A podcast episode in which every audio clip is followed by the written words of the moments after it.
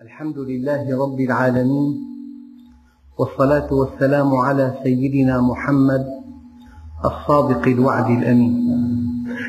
اللهم لا علم لنا إلا ما علمتنا إنك أنت العليم الحكيم. اللهم علمنا ما ينفعنا وانفعنا بما علمتنا وزدنا علما وأرنا الحق حقا وارزقنا اتباعه. وأرنا الباطل باطلا وارزقنا اجتنابه. واجعلنا ممن يستمعون القول فيتبعون أحسنه. وأدخلنا برحمتك في عبادك الصالحين. أيها الإخوة المؤمنون مع الدرس السابع من دروس سورة النساء ومع الآية الخامسة عشرة وهي قوله تعالى واللاتي يأتين الفاحشة من نسائكم فاستشهدوا عليهن أربعة منكم فإن شهدوا فأمسكوهن في البيوت حتى يتوفاهن الموت أو يجعل الله لهن سبيلا. حقيقة في هذه السورة التي سميت بسورة النساء شأن المرأة في الإسلام كبير وكرامتها مصونة وحقوقها مضمونة. وليس معنى هذا أن لها أن تفعل ما تشاء. إن انحرفت فأمامها عقاب أليم. وأي نظام ليس فيه مؤيدات وروادع لا قيمة له إطلاقا. فبعد الحديث عن مكانتها وعن كرامتها وعن حقوقها وعن ميراثها وعن مساواتها للرجل في التشريف والتكليف. وفي المسؤولية بين أن الله سبحانه وتعالى إنما وضع لخلقه منهجا. فيبدو أن علاقة المرأة بالرجل علاقة تدخل في صميم كيان الإنسان. لذلك ترى لها من التشريعات وله من التشريعات ما تغطي هذه الخصيصة اللصيقة به. النقطة الأولى أيها الإخوة هو أن الله سبحانه وتعالى أودع في الإنسان الشهوات. الشهوات التي أودعها فيه حيادية لأنه مخير. لأنه مخير هي حيادية. يمكن أن تكون سلما نرقى به إلى رب الأرض والسماوات أو أن تكون دركات نهوي بها في الظلمات ونيران النار ونيران جهنم. هي حيادية يمكن أن توظف في الحق أو في الباطل. والشهوة الجنسية التي أودعها الله في المرأة والرجل معا شهوة حيادية. يمكن أن تكون سبب إنشاء أسرة سعيدة متفاهمة تنجب أولادا أطهارا أبرارا تكون هذه الأسرة مباركة في حياتها وبعد انتهاء عقد الزواج وفي ذرية هذه الأسرة إلى يوم القيامة. ويمكن أن تكون هذه الشهوة نفسها التي أودعها الله في المرأة والرجل سببا لفساد عريض وشقاء أبدي. أبدا. إما أن تكون الشهوة سلما إلى سعادة أبدية في الدنيا والآخرة أو أن تكون دركات يهوي بها الإنسان إلى شقاء أبدي في الدنيا والآخرة. الحقيقة الأولى أن هذه الشهوات حيادية وأن الإنسان مخير وأن هذه الشهوات توظف في الحق كما أنها توظف في الباطل. توظف في مرضاة الله وأن يأتي الرجل أهله هو له به صدقة. فتعجب أصحاب رسول الله. كيف يأتي أحدنا شهوته وله أجر؟ فقال عليه الصلاة والسلام فيما معنى الحديث لو أنه ارتكب الفاحشة أليس عليه وزر؟ إذا والذين هم لفروجهم حافظون إلا على أزواجهم أو ما ملكت أيمانهم فإنهم غير ملوم. عظمة الإسلام أنه ليس فيه حرمان لكن فيه التنظيم وفيه نظافة أخلاقية وفيه عفة وفيه علاقات واضحة. هذه زوجة فلان. وأوضح مثل أنك إذا رأيت شابا يمشي مع فتاة هو خائف أن يفتضح وهي خائفة أن يراها أحد. فإذا خطبها لأهلها يجلس في بيت أهلها وقد يمضي وقت طويل هو وإياها في خلوة ولا أحد يعترض لا أبوها ولا إخوتها الذكور ولا إخوتها البنات فالشيء الذي وفق منهج الله نفتخر به أرأيت إلى أصوات السيارات حينما تطلق بمناسبة عرس ألا يستحيون؟ لماذا يستحيون؟ هذا شرع الله عز وجل هكذا صممت المرأة وهكذا صمم الرجل والذين هم لفروجهم حافظون إلا على أزواجهم أو ما ملكت أيمانهم فإنهم غير ملومين. حدثني صديق طرق بابه الساعة الرابعة صباحا. يعني وجل من هذا الطرق في هذا الوقت فتح الباب لم يرى أحدا ألقى بنظره نحو الأسفل فإذا كيس أسود فيه طفل ولد لتوه. أنا وازنت بين أن ينجب زوجان ابنا وتهيأ له كل وسائل الراحة تهيأ له الألبسة والسرير وكل وسائل الراحة. وحينما يأتي يأتي المهنئون ومعهم الهدايا ويقيمون الاحتفالات. وبين أن يأتي الطفل من طريق حرام إما أن يوضع في حاوية القمامة وإما أن يلقى في طرف المدينة وقد نجد الآن في بعض الحاويات أطفالا ولدوا من حرام. أما في, في بلاد الغرب عدد الأطفال اللقطاء لا يعدون ولا يحصون. لذلك قد تجد شخصيات كبيرة عندهم ليس لهم أب. وأعجبني تعقيب أحد خطباء المساجد في عيد الأم. لماذا يحتفلون بعيد الأم ولا يحتفلون بعيد الأب؟ فكان جوابه لأن الأب غير معروف. الأب غير معروف. وأناس وصلوا إلى أعلى مناصب في بلاد الغرب. هم لقطاء أولاد زنا.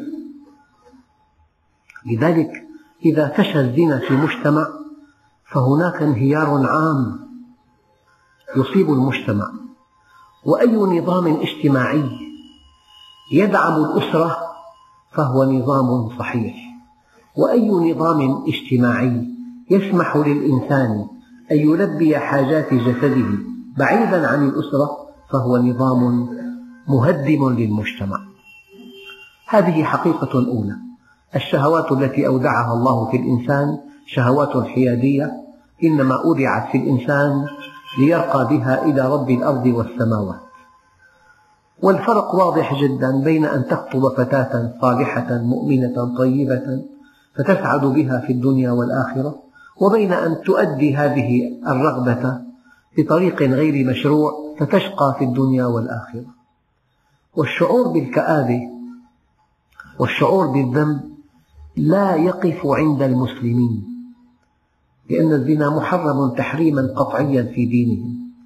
لكن يبدو أن هذا مركب في أصل الفطرة. هلا إذا أرادوا أن يفتضحوا إنسانا في عالم الغرب يتهم بإحدى فضيحتين فضيحة مالية أو فضيحة جنسية. لماذا تسمونها فضيحة؟ يعني الذي كان على رأس أعلى منصب في العالم.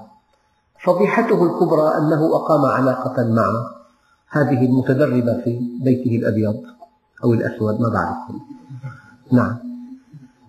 فلذلك العلاقة التي لم يشرعها الله عز وجل علاقة آثمة وعلاقة فاحشة وعلاقة يستحيا بها وعلاقة يخجل الإنسان منها. لذلك تسمى فضيحة. أنا حدثني قريب مقيم بفرنسا.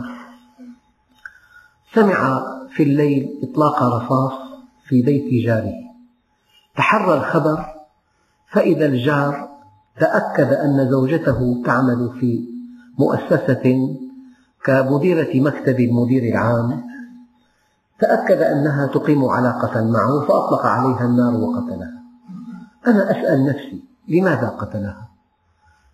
أليس الزنا مباحا عندهم؟ مباح لكنه بالفطرة محرم الفطرة محرم.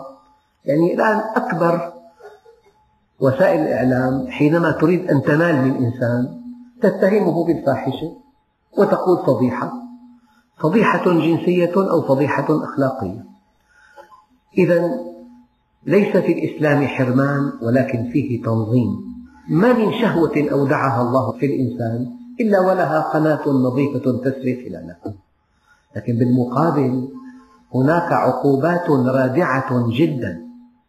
ولكن الذي يسهل على الناس اقتراف الفواحش أنه لا عقوبات رادعة مطبقة في المجتمع. لا عقوبات رادعة مطبقة في المجتمع. فلذلك الناس لضعف إيمانهم ولضعف الضبط الاجتماعي العام يقعون في هذه المخالفات. إلا أن قضية الزواج وقضية النساء قضية دقيقة جدا أساسها أن هذه الشهوة يجب أن يكون بينك وبينها هامش أمان. فإذا ضحينا بهامش الأمان كان احتمال الوقوع بهذه المعصية كبيرا جدا. هامش الأمان أن تغض بصرك. هامش الأمان ألا تختلي بامرأة أجنبية. هامش الأمان ألا تتبرج المرأة. أنا أقول لكم كلمة واضحة كالشمس. المرأة التي تتبرج والمرأة التي تتزين بغير زوجها ومحارمها والمرأة التي تعرض مفاتنها هي بلسان حالها تدعوهم إلى التحرش بها. لسان حالها. هل تصدقون أن امرأة محجبة عفيفة مؤمنة طيبة طاهرة. يجرؤ إنسان في الأرض أن يسمعها كلمة أبدا. هي محط إعجاب ومحط توقير ومحط تقدير ومحط رفعة. الآية الكريمة ولا تخضعن بالقول فيطمع الذي في قلبه مرض. حينما تحدث الله عن الحجاب قال ذلك أدنى أن يعرفن أنهن عفيفات طاهرات مؤمنات تقيات. فلا يؤذين بكلمة نابية أو كلمة تجرح حياء المرأة. فالمرأة التي تتكشف والتي تبرز مفاتنها لغير زوجها هي امرأة تدعو شاءت أم أبت بلسان حالها الناس إلى التحرش بها. لذلك مع التقدير الشديد لمكانة المرأة في الإسلام ومع التقدير الشديد لكرامتها ولسمو شأنها في المجتمع وكيف أنها في الإسلام أم وكيف أنها زوجة وكيف أنها أخت وكيف أنها بنت وعمة وخالة. ليس في حياة المؤمن امرأة إلا أن تكون أمة. أو بنته أو زوجته أو أخته أو خالته أو عمته. وليس في المرأة امرأة هي عشيقته أبدا. علاقات الرجال بالنساء في عالم المسلمين علاقات نظامية كاملة. كنت أروي هذه الطرفة دائما لكنها واقعة. هذا الذي أحب فتاة فاستأذن والده في الزواج منها. قال له لا يا بني إنها أختك. وأمك لا تدري. فلما أحب ثانية قال لا يا بني إنها أختك وأمك لا تدري. فلما أحب ثالثة قال لا يا بني إنها أختك وأمك لا تدري. كان زير نساء فلما ضجر وحدث أمه بما جرى له مع أبيه قالت له خذ أيا شئت فأنت لست ابنه وهو لا يدري. هكذا مجتمع الغرب. والله الذي لا إله إلا هو في هذه البلدة الطيبة. قد يحتفل بعض الأجانب وقد مضى على إقامتهم في دمشق سنتان أو أكثر لأن زوجتهم أنجبت مولودا قبل شهر يجمع أصدقاءه ويحتفل بهذا الإنجاب. القضية عندهم الزواج شيء والإنجاب شيء والعلاقة الجنسية شيء آخر وهذه الحرية المتفلتة وليست المنضبطة يريدون أن يعمموها على العالم كله. وهذا ما يسمى اليوم بالعولمة أي الحيوانة أن يعود الإنسان حيوانا. فلذلك الآن نبدأ بآيات رادعة للمرأة. ذلك أن الله عز وجل حينما حدثنا عن الزنا قال الزانية والزاني بدأ بالمرأة. لأن الرجل تثيره المناظر المثيرة. أمر بغض البصر وأمرت المرأة بالحجاب. فإذا لم تتحجب وغض بصره نجا. إذا تحجبت وأطلق بصره لم يحدث شيء. أما إذا تبرجت وتفلتت وأطلق الثاني بصره وقعت المشكلة. نعم. يقول الله عز وجل واللاتي جمع اسم موصول لجمع الإناث. واللاتي يأتين الفاحشة من نسائكم. الفاحشة هي الزنا. ونسائكم أي نسائكم المسلمات. لأن هذه الأحكام لا تطبق إلا على المسلمات. بينما المرأة من غير دين الإسلام لا علاقة لها بهذه الأحكام. المقصود من نسائكم أي من نسائكم المسلمات وهو انتماء إلى الإسلام. واللاتي يأتين الفاحشة من نسائكم ما قال الله عز وجل؟ فارجموهما هذه تهمة خطيرة. هذه تهمة ماحقة. هذه تهمة ساحقة هذه تهمة فاضحة هذه تهمة قد تعيش مع الإنسان إلى نهاية حياته. لأنها تهمة خطيرة ولأنها تهمة مدمرة لا تثبت إلا بأربعة رجال. أول حكمة لهذا القيد لا تقوم هذه التهمة إلا على أربع شهادات من رجال والشهادة ينبغي أن تكون في واقعة الزنا الكاملة الواضحة الصارخة التي لا يشك فيها نعم. بالمناسبة حينما وضع الشارع الحكيم هذا القيد أنا لا أقول قيد تعجيزي لكن ليس من السهل أن يتوافر هذا الشرط. إلا أن تكون المرأة فاجرة. وفرق بين المعصية والفجور. المعصية قد تقترف في حصن في غرف مغلقة. أما الفجور أن تقترف هذه المعصية على قارعة الطريق كما يجري في العالم الغربي. وقد أنبأ النبي عليه الصلاة والسلام أنه في آخر الزمان قد تقترف معصية الزنا على قارعة الطريق. نعم. والله حدثني. أخ كريم حضر من ألمانيا. أقسم بالله أنه كان في نزهة يعني يمشي في حديقة عامة في ألمانيا. قال لي فوجئت بشيء لا يصدق أن الزنا يجري في الحديقة أمام الناس جميعا. من دون تستر من دون حياء من دون خجل. هذا يقع هناك. كنت مرة في بلد بعيدة جدا في أقصى جنوب الأرض.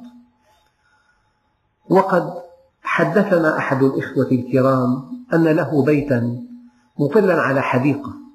وفي يوم الأحد جاءت رحلة لمدرسة ثانوية فيها شباب وشابات.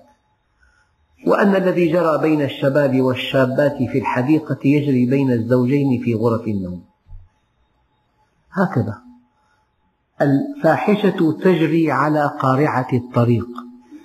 فلذلك أن تطالب المرأة أن تأتي بأربعة شهود معنى ذلك أنها مستهترة جدا أنها تزني ولا تعبأ بمن يراها. أما إذا أغلقت الباب ليس هناك شهود. فكأن الله عز وجل أراد بأربعة الشهود أن يكون الاتهام بالعرض عسيرا. ثلاث شهود يجلد ثمانين جلدة. ثلاث شهود. حينما يتهم إنسان امرأة دون أن يأتي بأربعة شهود يجلد ثمانين جلدة. حتى إن قصة تروى ولا أدري مبلغ صحتها لعلها قصة رمزية أن إنسانة تغسل امرأة ميتة.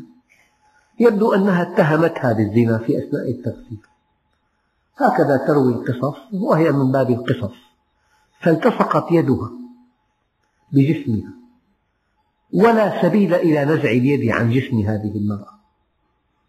يبدو أنها امرأة صالحة وقد اتهمت بالزنا أثناء التغسيل. فسألوا الإمام مالك إمام دار الهجرة فقال اجلدوها ثمانين جلدة تفك يدها. لأنها اتهمتها بالزنا في نفسها على كل لمكانة المرأة العلية في المجتمع لا تستطيع أن تتهمها بالزنا إلا أن تأتي بأربعة شهود من الرجال. رأوا واقعة الزنا رأي العين كما يرى الميل في المكحلة. هكذا جاء في بعض التفاسير. الشيء الثاني حفاظا على سمعة المرأة وعلى مكانتها. ورد في الأثر أن قذف محصنة يهدم عمل مئة سنة. أن قذف محصنة وأنا والله العبد الفقير أقيس على قذف المحصنة أنك إذا ذكرت امرأة فحركت قميصك هكذا. فهذا نوع من الاتهام بالزنا.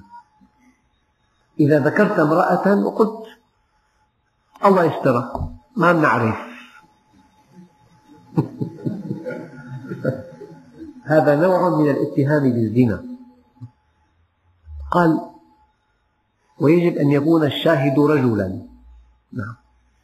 إذا كأن هذا الحد حد إقامة حد الرجم أو حد الجلد هو حد لا للمرأة العاصية فحسب بل للمرأة الفاجرة العاصية الفاجرة التي لا تعبأ أن يراها الناس وهي تزني. واللاتي يأتين الفاحشة من نسائكم فاستشهدوا عليهن أربعة منكم فإن شهدوا فأمسكوهن في البيوت حتى يتوفاهن الموت أو يجعل الله لهن سبيلا. الحقيقة في مفسر توفي قبل سنوات رحمه الله راجعت تفسيره في هذه الآية له رأي لكن والله معه دليل. قال واللاتي هذه جمع الإناث.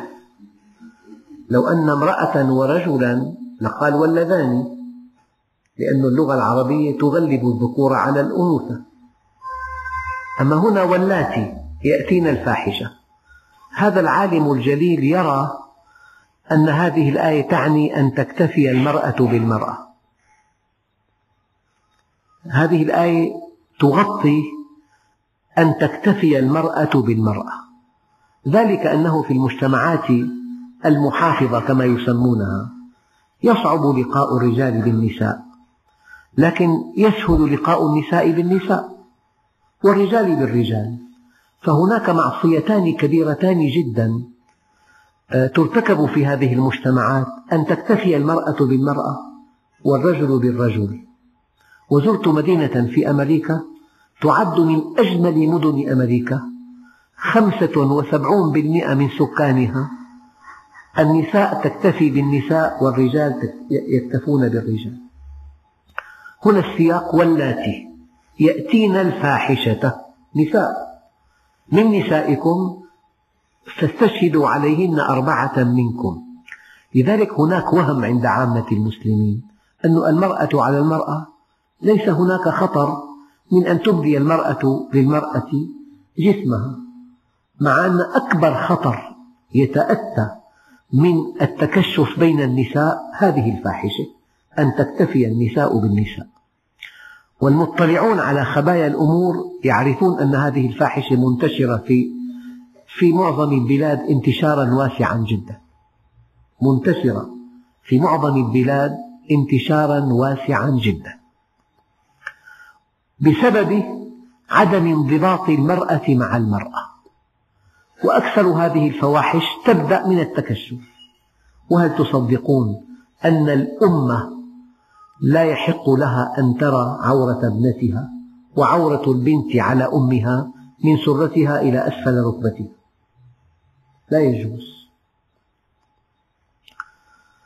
واللاتي يأتين الفاحشة من نسائكم فاستشهدوا عليهن أربعة منكم فإن شهدوا فأمسكوهن في البيوت. حتى يتوفاهن الموت. إذا كان من الاختلاط. لذلك الاختلاط محرم لأنه أحد أكبر أسباب الانحرافات الجنسية. أحد أكبر أسباب الانحرافات الجنسية سواء بين ذكر وأنثى أو بين أنثى وأنثى أو بين ذكر وذكر. لذلك جاءتنا مؤتمرات السكان بتعريف للزواج جديد. هو عقد بين شخصين.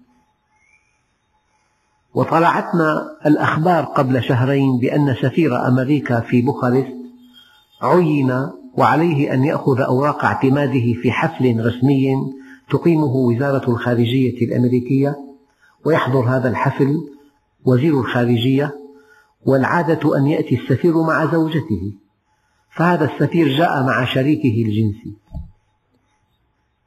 الحالي الآن مع شريكه الجنسي. إذا الحكم الشرعي منعهن من الاختلاط لأن الاختلاط كان سبب هذه الفاحشة. فأمسكوهن في البيوت حتى يتوفاهن الموت أو يجعل الله لهن سبيلا بالتوبة أو بشيء آخر. يعني في شيء دقيق أحب أن يكون واضحا لديكم. الإله العظيم صمم الرجل على أنه يرسل وفهمكم كافي وصمم المرأة على أن تستقبل. فالرجل مرسل والمرأة تستقبل. هذا هو تصميم خالق الكون. فإذا استقبلت المرأة مستقبلا ما تحقق الهدف. وإذا أرسل الرجل إلى مرسل ما تحقق الهدف. فالإرسال يحتاج إلى استقبال والاستقبال يحتاج إلى إرسال. أما أن يكون الطرفان مرسلين أو أن تكون أو أن يكون الطرفان مستقبلتين الأمر في خلل كبير خلاف منهج الله. لذلك قد تجدون أن عقوبة الزاني قد تكون جلدا إن كانا غير محصنين وقد تكون رجما إن كانا محصنين. طيب لماذا الشذوذ عقابه القتل كما عند معظم الفقهاء؟ القتل نهائيا قال لأن الشاذ خالف فطرة الإنسان. بينما العاصي خالف منهج الرحمن. مخالفة الحكم شيء ومخالفة الفطرة شيء أكبر بكثير. مخالفة الفطرة أن أن تغير تصميم الله عز وجل للعلاقة بين الأنثى والذكر. تجعلها أنثى مع أنثى أو ذكرا مع ذكر أو ذكرا مع بهيمة. أما الزنا وفق تصميم الإله ولكن في مخالفة للشرع. ليس هناك عقد يبيح هذه المرأة لهذا الرجل. والآية التي بعدها واللذان يأتيانها منكم.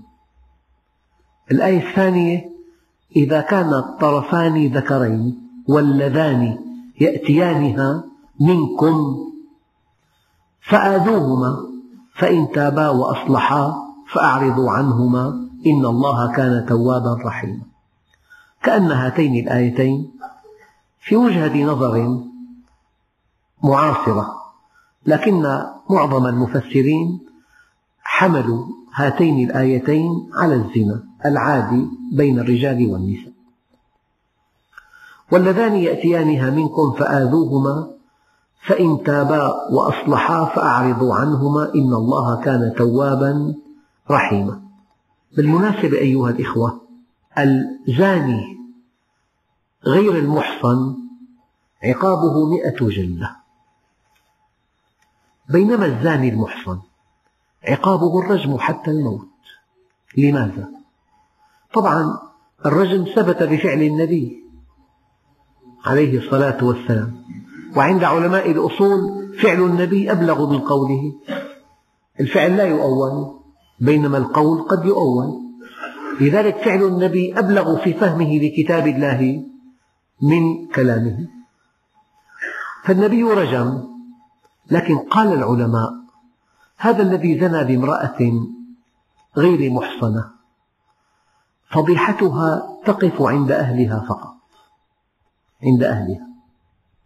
أما هذا الذي زنى بامرأة محصنة محصنة فضيحتها تمتد إلى زوجها وأولادها. وأولادها. والله زارني شاب لا أعرفه. يعني قال لي أمي تزني كل يوم. قال لي أكاد أنتحر. أتمنى أن أنتحر. يعني بالمناسبة إخواننا الكرام العلاقة بين المرأة والرجل بعد الإنجاب ليست ملك الرجل والمرأة. كلام دقيق. هي ملك الأولاد. إن هذا الطفل هذا أبوه وهذه أمه فإذا اختلفا أو تنازعا يمزق الأولاد. فلذلك سمعة الأب ملك أولاده وسمعة الأم ملك أولادها. الابن لو عانى من فقر أبويه لكنه يرفع رأسه بهما. هذا أبوه أمام الناس. والبنت ترفع رأسها بأمها العفيفة الطاهرة ولو كانت فقيرة. أما حينما تعلم البنت أن أمها منحرفة هي وصمة عار تلحقها إلى نهاية حياتها.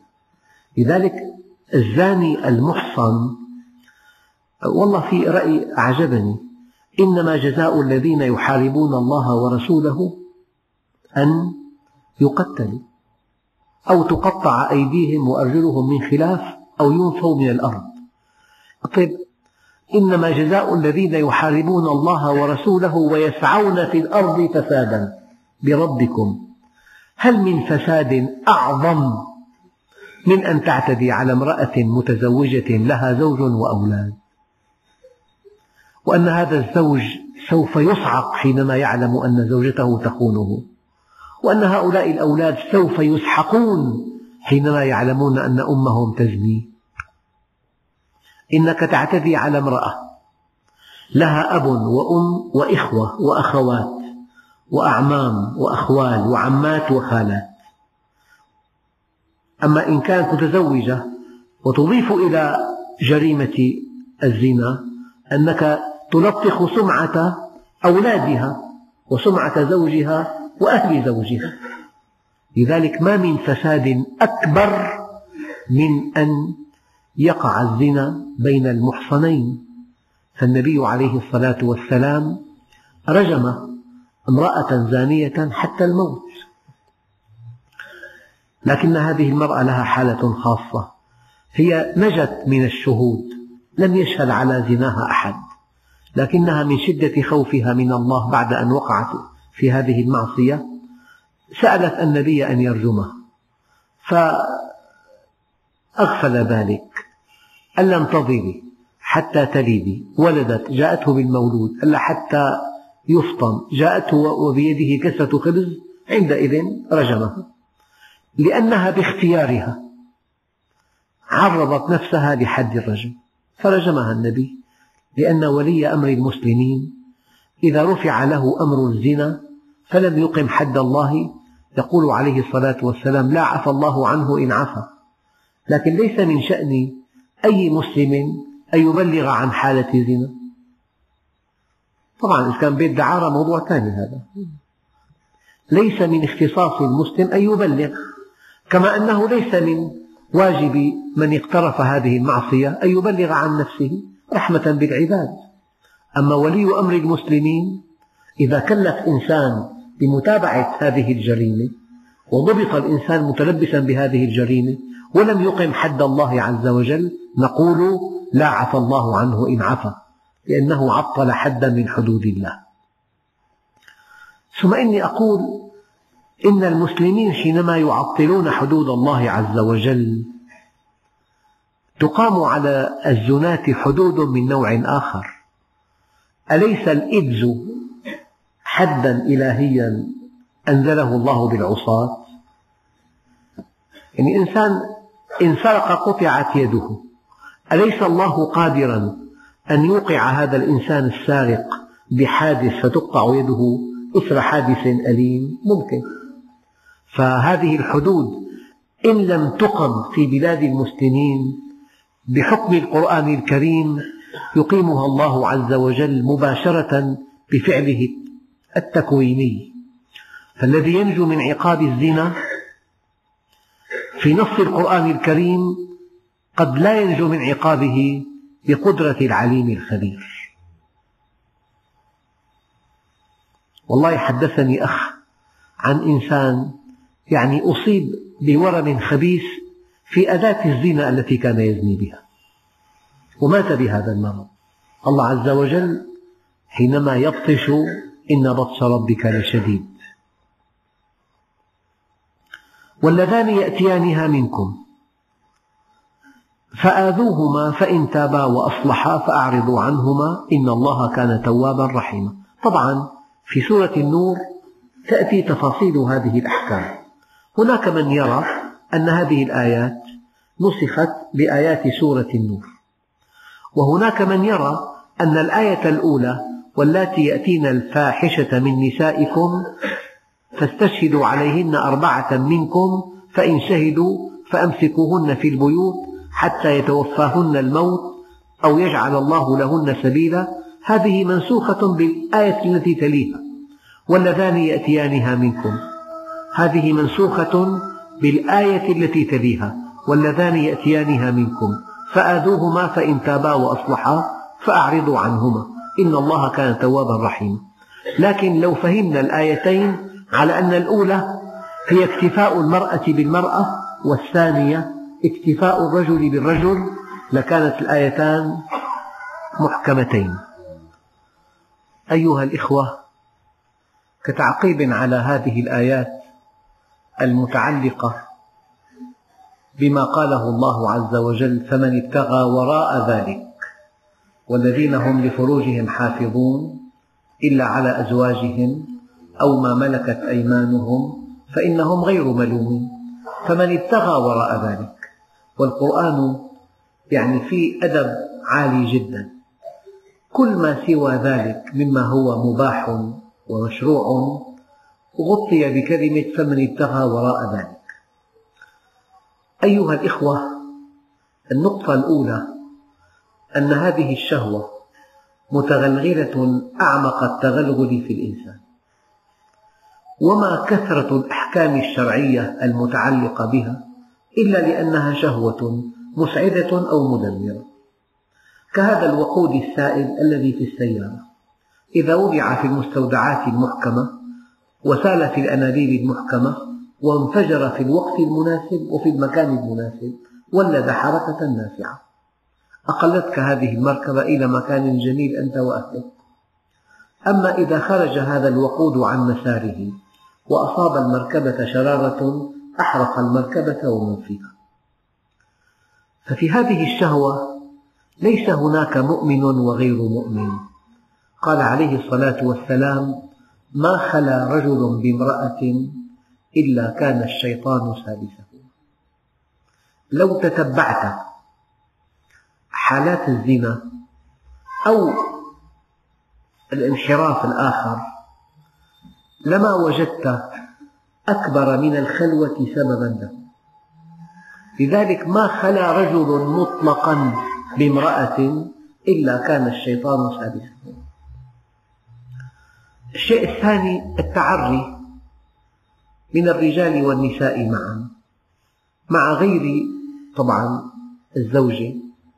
أيضا هذا التعري أحد أسباب إيقاظ الشهوة. في حقيقة علمية دقيقة جدا. وأنك إذا قبعت في غرفة وليس في الغرفة شيء يشير إلى الطعام. لا صورة ولا رائحة. أيام الإنسان بشم رائحة. طعام نفيس. يشتهي أن يأكل. يقولون يسيل لعابه. لكن لو قبعت في غرفة لا ترى شيئا ولا تسمع باسم الطعام. ولا بشكل الطعام ولا بصورة الطعام ولا برائحة الطعام. تجوع. تجوع جوعا شديدا. لذلك يمكن أن تأكل عند الضرورة لحم الخنزير. فمن اضطر غير باغ ولا عاد فلا إثم عليه. فالشهوة إلى الطعام شهوة تنبع من الداخل. بينما الشهوة الأخرى شهوة الجنس لا تتأتى إلا من الخارج. لا تسور الشهوة إلا في مجتمع الاختلاط.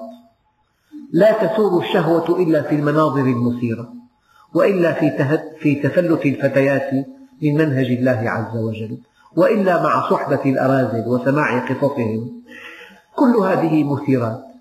فالشريف ليس الذي يهرب من الخطيئة بل الشريف هو الذي يهرب من أسباب الخطيئة.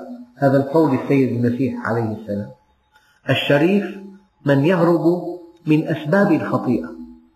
فالإنسان إذا أراد أن يكون عفيفا وأن يكون محصنا فليطبق هذه الآية ولا تقربوا الزنا. يعني أي كلمة أو أي علاقة أو أي مشي في طريق لذلك من تنزه في الطرقات تجرح عدالته. من جلس مع أناس يتحدثون عن النساء تجرح عدالته. من كان حديثه عن النساء تجرح عدالته. من صحب الأراذل تجرح عدالته. كلها مثيرات فلذلك صديق منحرف يجب ألا تصاحبه. مكان موبوء بالمعاصي والآثام ينبغي ألا تأتي إليه. حفلة ماجنة. أخي مدعو ابن خالتي. ابن خالتك اعتذر. أيام في أعراس مختلطة في الفنادق الكبرى تأتي دعوة فخمة جدا. فالاختلاط والعلاقات وإطلاق البصر والتفلت والتبرج هي كلها أسباب. لذلك الله عز وجل قال لا تقربوا الزنا. نهانا عن أسبابه. لأنك إن فعلت أسبابه أغلب الظن لا تستطيع أن تكبح جماح نفسك فيه. والذي يلفت النظر أن الإنسان وقد قرأت هذه المقالة ممن لا يعرف القرآن إطلاقا. مقالة مترجمة أن الإنسان إذا استثيرت شهوته يفرز الدماغ مادة تعطل محاكمته. وهذا ما يفسر أن الإنسان يقع في حماقة كبيرة وهو في أعلى مكانه في البيت الأبيض قاعد وقع في حماقة ما بعدها حماقة. فالإنسان حينما يسمح لنفسه أن يتجاوز حدود الله بخلوة مع امرأة أجنبية لا تحل له أو بعلاقة آثمة مع إنسان منحرف أو بصحبة الأراذل أو بتعريض نفسه لمثيرات جنسية بشكل مستمر هذا أيضا يسبب الوقوع في الفاحشة. والذين هم لفروجهم حافظون إلا على أزواجهم أو ما ملكت أيمانهم فإنهم غير ملومين. كلمة تدعو إلى الألم بحكم علاقتي يعني بشريحة في المجتمع كبيرة جدا وبحكم عملي في الدعوة إلى الله وبحكم أن بعض الناس يثقون بي فيعرضون علي مشكلاتهم. الانحرافات كبيرة جدا حتى في هذا البلد الطيب. الانحرافات بأنواعها وحتى زنا المحارم. وأعني ما أقول.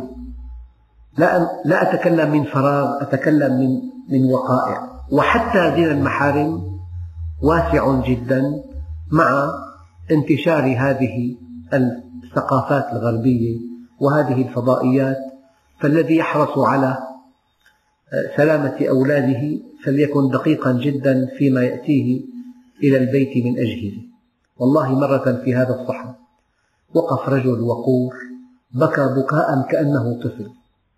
خير إن شاء الله. قال لي ابنتي حامل من ابني وكلاهما في السجن.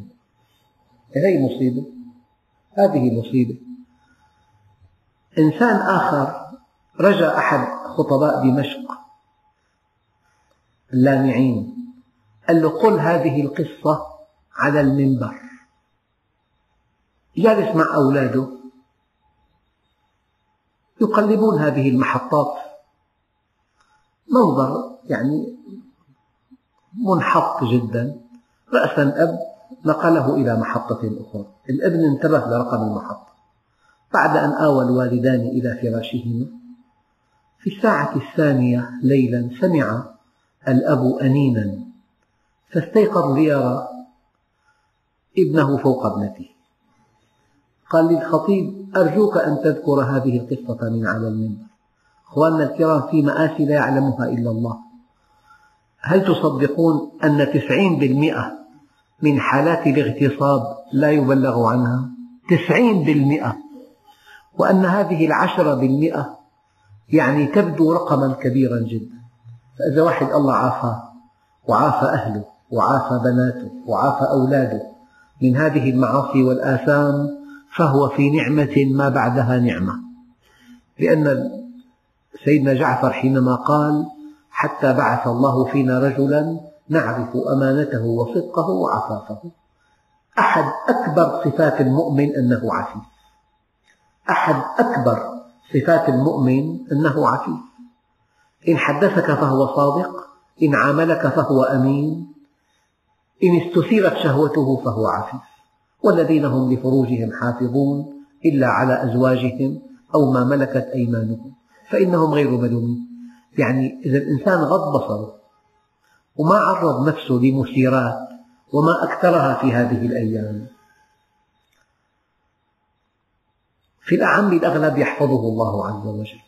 أما إذا عرض نفسه لهذه المثيرات وأطلق بصره وصحب الأراذل واستمع إلى مغامراتهم ويعني سمح لنفسه أن يتجاوز حدود الله والله عز وجل يقول وتلك حدود الله فلا تعتدوها يعني هالهامش الأمان؟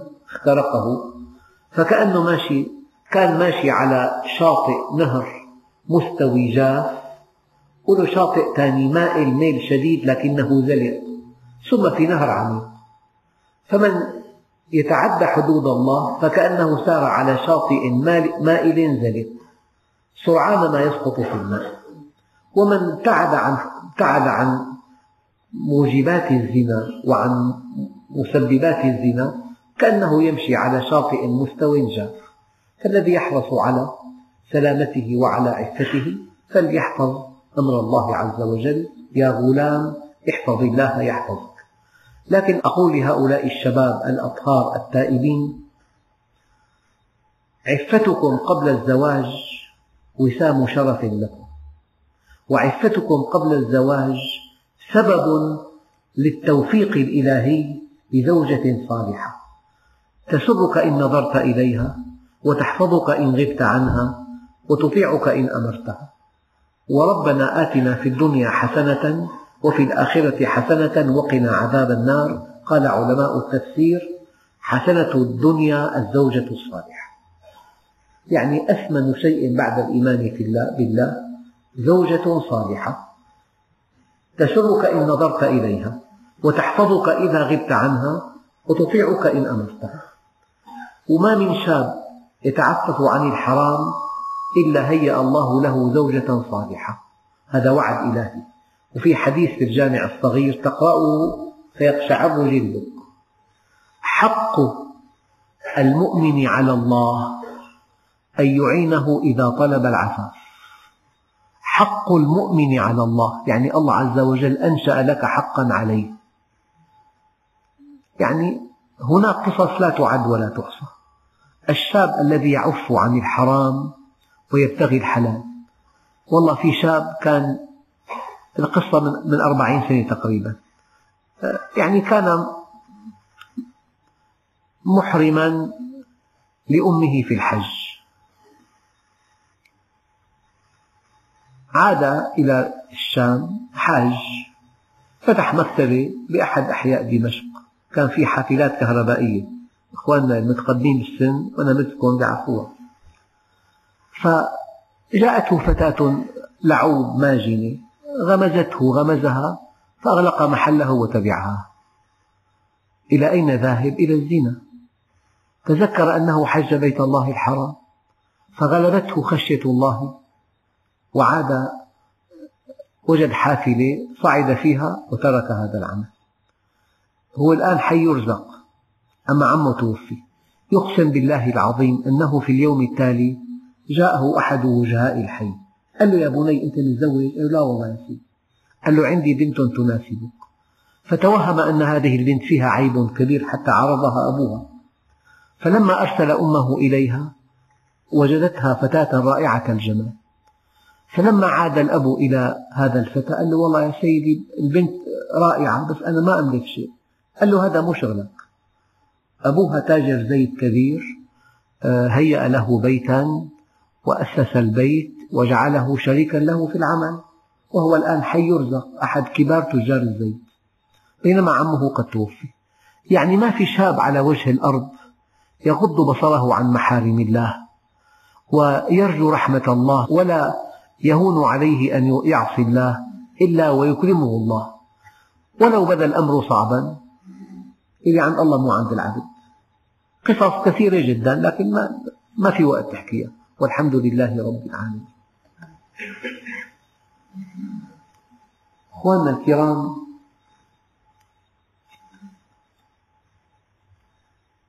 هل يستجيب الله للمؤمن إذا دعاه أن يطيل في عمره؟ العمر ما يزيد العلماء حلوا هذه المشكلة بأن قيمة العمر لا في مدته الزمنية فهي ثابتة ولكن في غناه بالعمل الصالح. وأوضح مثل تفتح محل أربع ساعات تبيع بمليون ليرة. يفتح واحد محل أربع ساعات يبيع بمئة ليرة. فالوقت ما له قيمة العبرة بالغلة فالإنسان يطول عمره بالأعمال الصالحة. هذا معنى. هل تجوز الصلاة عند سماع الأذان مباشرة؟ هو كله بيان دقيقتين بيكون. أما إذا كان بوقت مثلا عندك ركب بسيارة عامة وسفر إذا دخل الوقت تجوز الصلاة. أما في مسجد معقول قال الله أكبر تقوم تصلي تمشي. انتظر. أنا زوجة ولي ولدان بزوج يتعامل بالفائدة. هل أعتبر أنا وأولادي نأكل مال حرام؟ حقيقة أنه حرمة المال لا من طريقة لا من عينه بل من طريقة كسبه. فالزوج طبعا يكسب المال الحرام. أما الزوجة ينفق عليها زوجها. ليست آثمة في أن تأكل الحد الأدنى من طعامه وشرابه هي وأولادها وليس عليها إثم ما دامت ما في دخل آخر ولا في طريق أخرى. فهي ليست آثمة فيما تأخذ في الحد الأدنى أما هو آثم قطعا. والحمد لله رب العالمين.